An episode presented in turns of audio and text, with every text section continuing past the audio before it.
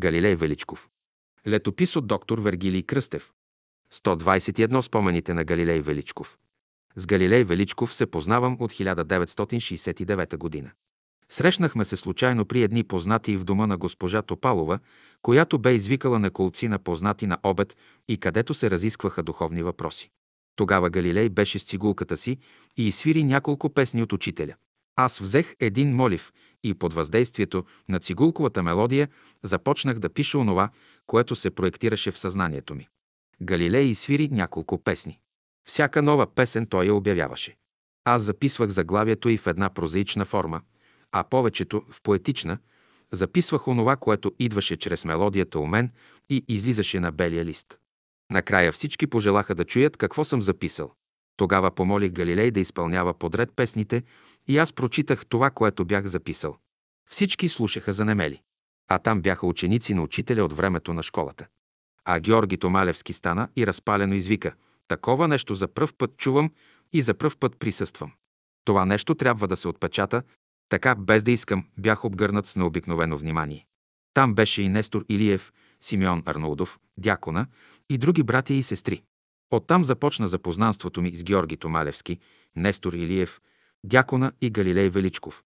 Аз никога не предполагах, че музиката на учителя Дънов може да действа по такъв начин. А аз за пръв път чух музиката на учителя Дънов от цигулката на Галилей Величков. Та има връзка между поколенията, която се осъществява чрез духовни закони, които определят приемствеността. Ето, това е най-важното. След той започнах да се срещам редовно с Галилей, обикновено сряда и петък в дома му и разговорите ни бяха върху словото на учителя и школата на учителя. Първите уроци и първото запознанство с школата на учителя получих от него. Той имаше обективна преценка за неща и събития. Времето, преминало при него, не бе изгубено. Когато се приближавах до други приятели по време на школата на учителя, всички се очудваха на моята осведоменост по всички въпроси. Аз бях ги получил от Галилей. Те и досега ми служат. Те ми помагат да се ориентирам в тези сложни времена. Най-важното е, че мнозина се опитваха да ме отклонят, но не успяха. Аз имах точна представа за нещата. И за времена, които бяха отминали, и тези, които трябваше да дойдат. Галилей не желаеше да напише опитностите си. Не искаше да ги дава на други. Искаше да си ги отнесе в невидимия свят. Беше голяма борба, докато го накарам да почне да ги пише. Той беше правил само някакви бележки. Но когато разбра, че аз работя с други ученици, той седна и написа част от тях. Другата част останаха като мои записки. Дойде време да ги разчета и да ги поднеса за следващите поколения. От хиляда деветстотин седемдесет и девета година до хиляда деветстотин осемдесет и пета година той пое задължението да пише братските послания по случай празниците. През това време и Борис Николов пишеше своите послания.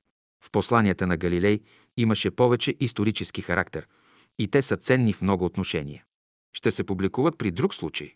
Много пъти настоявах да запише цигулковото изпълнение на Галилей на песните на учителя на магнетофонен запис, но той не скланяше. В разстояние на десет години аз нито един път не го чух да ми изсвири нещо от учителя. Не желаеше. Много пъти, когато пристъпвах към вратата му, чувах, че отвътре той свири. Но когато позвънявах на вратата, той прибираше цигулката в калъфа си. Свиреше за себе си и не желаеше други да присъстват на онова общение с духа на учителя, което музиката създаваше. Накрая, след десет години, той се съгласи да запише негово изпълнение песните на учителя.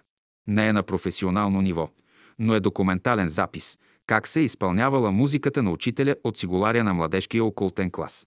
По същия начин той пазеше съкровено своите опитности и срещи с учителя. Не мислете, че беше много лесно да се приближиш до учениците от школата на учителя.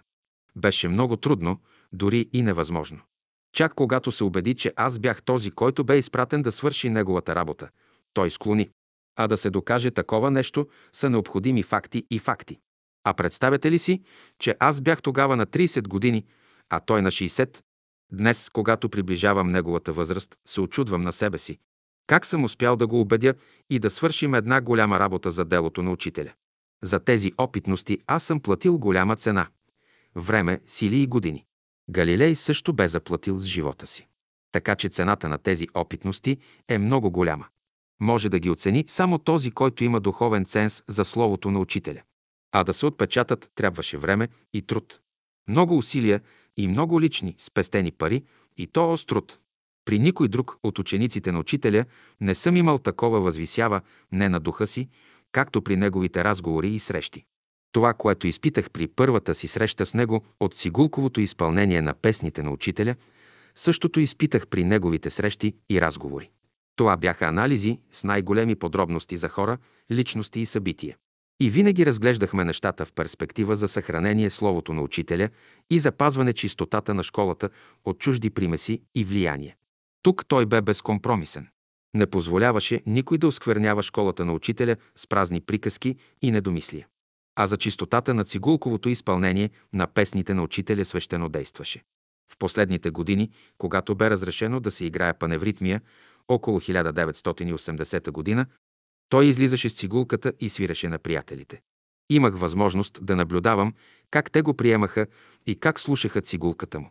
По това съдех какво представляваше той за своите съвременници. Защото той бе цигуларят на младежкия окултен клас по времето на учителя. Такъв остана до края, служител на учителя в слово и в дух. сто двадесет и две декларация. Долуподписаната Веска Величкова, рождена сестра на Галилей Величков, декларирам следното. Едно доктор Вергилий Кръстев работи над десет години, от хиляда деветстотин шейсет и девета година, с моя брат Гавраил Галилей Величков. Две той бе лицето, което посъветва и настоя пред брат ми да напише своите опитности с учителя по времето на школата на Бялото братство. Три брат ми Галилей разказа много опитности с учителя на доктор Вергилий Кръстев, които той имаше добрината да запише и които той има право да публикува. Четири тези опитности, които той ще публикува, моят рожден брат приживен не можа да ги напише по различни причини. Пет целият архив на брат ми Галилей Величков, по негово настояване, връчих на доктор Вергилий Кръстев още през хиляда деветстотин осемдесет и шеста година. Той има право да работи с него и да публикува материалите на брат ми. Шест той, доктор Вергилий Кръстев, записа на магнетофонен запис, също така цигулковото изпълнение на песните на учителя от брат ми Галилей. Седем доктор Вергилий Кръстев, записа на магнетофонен запис, много от опитностите на брат ми Галилей. осем той си водеше бележки при всеки разговор с брат ми, които след това обработи и предаде на печат, като опитности на брат ми Галилей. Те излезнаха в книгата Изгревът, том първи от страница пета до страница сто и осем. девет доктор Вергилий Кръстев работи и с мен и записа на магнетофонен запис моите опитности по времето на школата на учителя, Бейнса Дуно. десет той има единствено правото да публикува опитностите на брат ми Галилей, както и моите опитности. единадесет предавам част от моя архив на доктор Вергилий Кръстев, отнасящ се за школата на учителя. дванадесет още прижива на брат ми Галилей Величков, ние с брат ми бяхме решили, той, доктор Вергилий Кръстев, да бъде наш духовен и физически приемник на материалите, съдържащи историята на Бялото братство в България. София, седми май хиляда деветстотин деветдесет и пета година. Веска Величкова. Подпис. Свидетел Мария Марашлиева. Подпис. сто двадесет и три биографични бележки. Гавраил Велев Величков, брат Галилей, е роден на двадесет и първи ноември хиляда деветстотин и девета година в град Пловдив, България. Заминава си на трети декември хиляда деветстотин осемдесет и пета година в град София. Син на Велю Апостолов Величков и Иванка Гаврилова-Гидикова. Родът на дядо му по бащина линия произхожда от онези българи, които първи гръмнаха пушка през време на Априлското въстание хиляда деветстотин седемдесет и шеста година, което бе предтече на освобождението на България от петстотингодишното турско робство, което се извърши с освободителната война за българите между Русия и Турция през хиляда осемстотин седемдесет и седма до хиляда осемстотин седемдесет и осма година.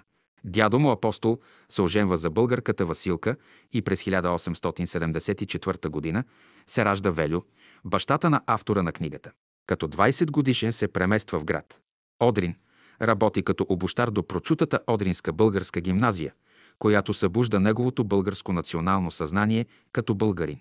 Тук се научава да чете и пише на български език. Като жител на Турската империя, той е владеел говоримо турски език, а гръцки и български говоримо и писмено. Тук, в град Одрин, в неговата обущарска работилница, е бил посещаван от пътуващи евангелски мисионери и става техен последовател. Велю подпомага със скромните си средства дейците за Преображенското въстание през хиляда деветстотин и трета година, целта на което е била освобождаване от турското иго и присъединяване към България. През хиляда деветстотин и четвърта до хиляда деветстотин и пета година той идва в България и за пръв път присъства в монументалната българска евангелска църква и слуша проповед на български език. През хиляда деветстотин и девета година той се среща и запознава с семейство на евангелисти, като взима първородната им дъщеря Иванка за съпруга и така се ражда през хиляда деветстотин и девета година син Гавраил Велев Величков, автора на тази книга, като му се слага и второ име Галилей, т.е. Гавраил Галилей. Между съвременниците си и в школата на учителя бе познат с името Галилей.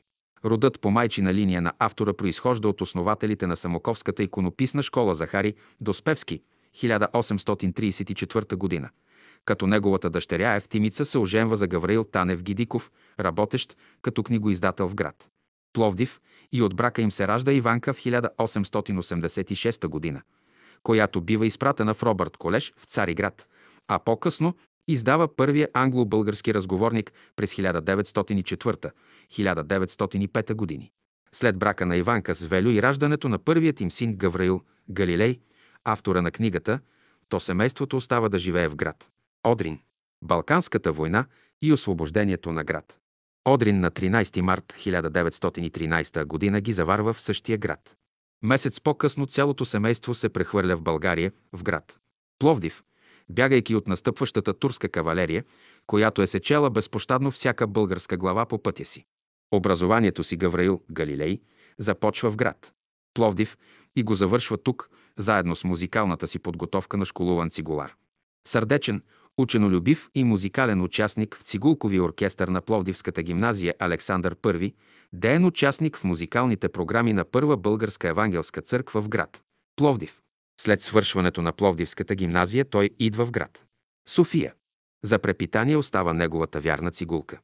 Вечерно време свири в театър Одеон. Записва право в Софийския университет. По-късно става служител в застрахователното дружество България и дотрая до пенсионна възраст. Работи в застрахователния институт. Тук в София се запознава с идеите на учителя на Всемирното бяло братство и се осъществява първата му среща с него. От тук започва неговото духовно пробуждане и влизането му в школата на учителя, която посещава непрекъснато, като и цигулар на младежкия окултен клас, където пред всяка лекция на учителя се започва с песните на учителя, придружаващи се с пиано или хармониум, но задължително от цигулков съпровод, изпълняващ се от брат Галилей, авторът на тази книга. Галилей често казваше: «Моят живот започна с откриването на учителя и влизането ми в школата, и от своя живот направих жертва и съдба. Жертва за Бога и съдба за себе си».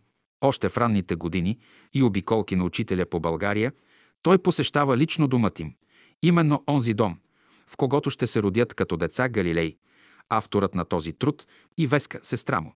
Учителят в своите обиколки е следял за онези души, които е трябвало да слезнат на земята, да се облекат в плът и да се родят по-късно, да отраснат, да се изучат и да дойдат по-късно в школата му, като е посочвал къде и кога да се преродят, съобразно с плана на небето.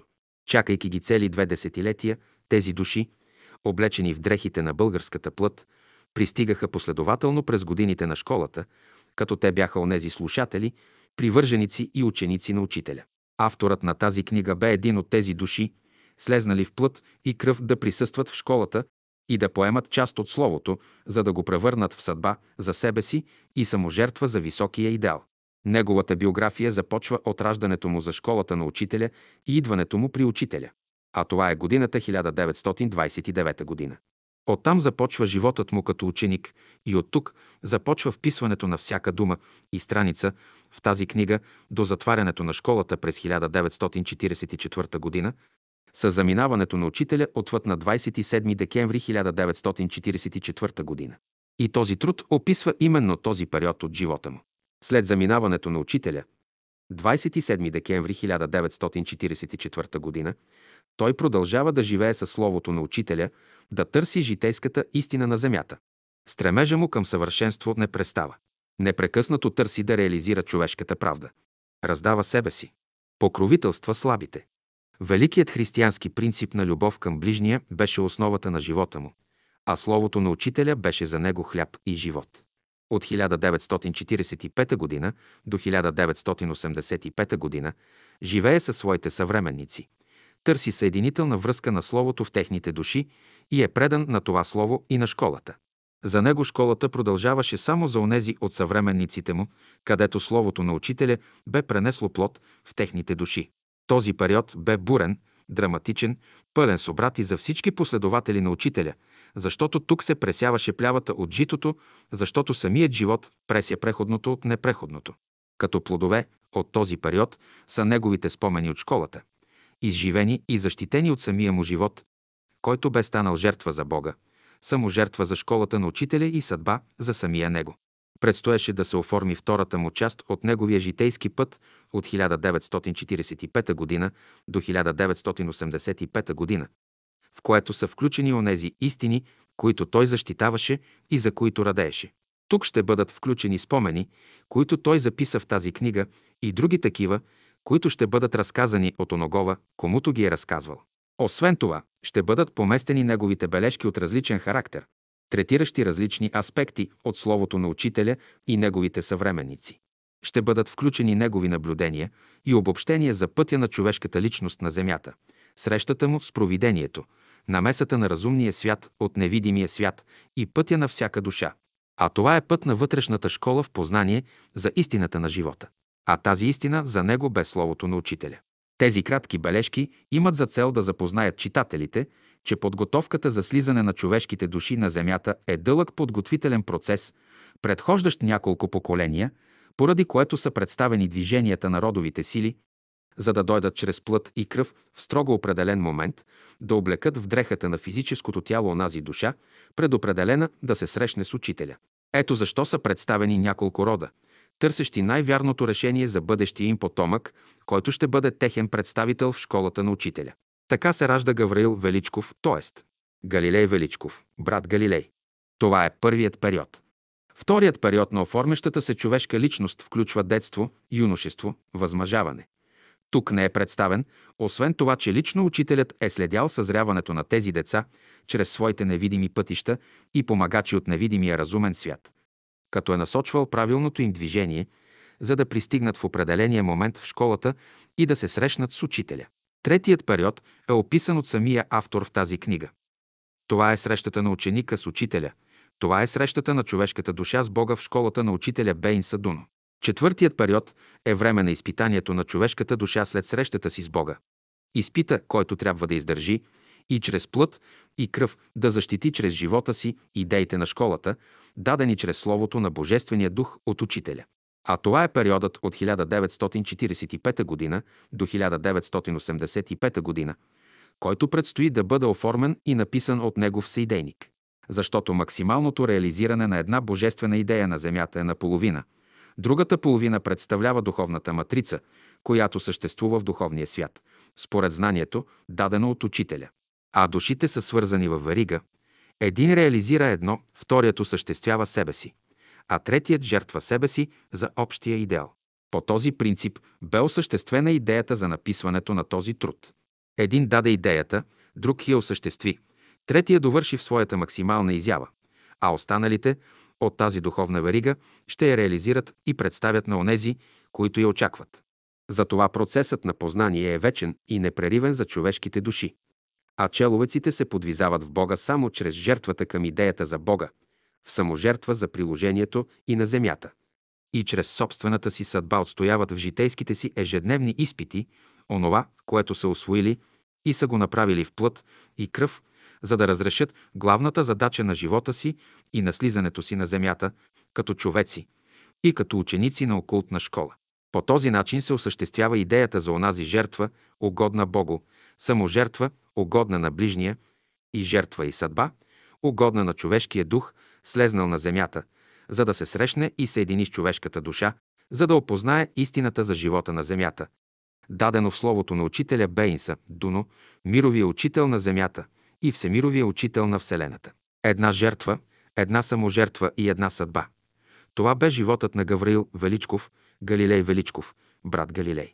Жертва към Бога, саможертва към ближния и съдба человеческа на земята, по пътя на ученичеството в школата на Бялото братство, отворена от учителя в София, България, хиляда деветстотин двадесет и втора година до хиляда деветстотин четиридесет и четвърта година. Роди се на двадесет и първи декември хиляда деветстотин и девета г. и си замина на трети декември хиляда деветстотин осемдесет и пета г. Това бе пътят на една от душите, слезнали в епохата на школата, да се срещне с учителя и да поеме вечния път на ученичеството до завършването на човешката еволюция на Земята и да се подготви за следващата епоха, епохата на синовете Божии, където Божият дух ще бъде изявен и проявен в живота им. Такава бе идеята на автора за този труд. Настоящите биографични бележки бяха съставени по данни на рождената му сестра Веска и брат му Апостол, а направени от негов съвременник, сподвижник и съидейник. Съидейник на високия идеал доктор Вергилий Кръстев. сто двадесет и четири. Творчеството на Галилей Величков. Едно. Изгревът. Поместено в изгревът пее и свири, учи и живее. Том първо римско, страница пет сто и осем. Две. По неговите стъпки. Три. В неговата аура. Четири. Под небесната дъга на Словото. Пет. Послания за учениците от школата на учителя. Шест. Словото на учителя, духовната храна на ученика. Седем. Школата на учителя, истинският живот на ученика. Забележка. По Т две и Т три са собственоръчно записани спомени на Галилей и подготвени лично от него за печат. По Т четири – летопис на Вергилий Кръстев по лични записки и магнетофонни записи. Включени са някои опитности, които Галилей този път ги е разказвал и разглеждал по-обширно и по-обстойно и в друг аспект, с други измерения и направления, за да се покаже същността на школата в човешкия живот. По Т пет – лично записани от него на пишеща машина. По Т шест – неиздадени. По Т седем – неиздадени.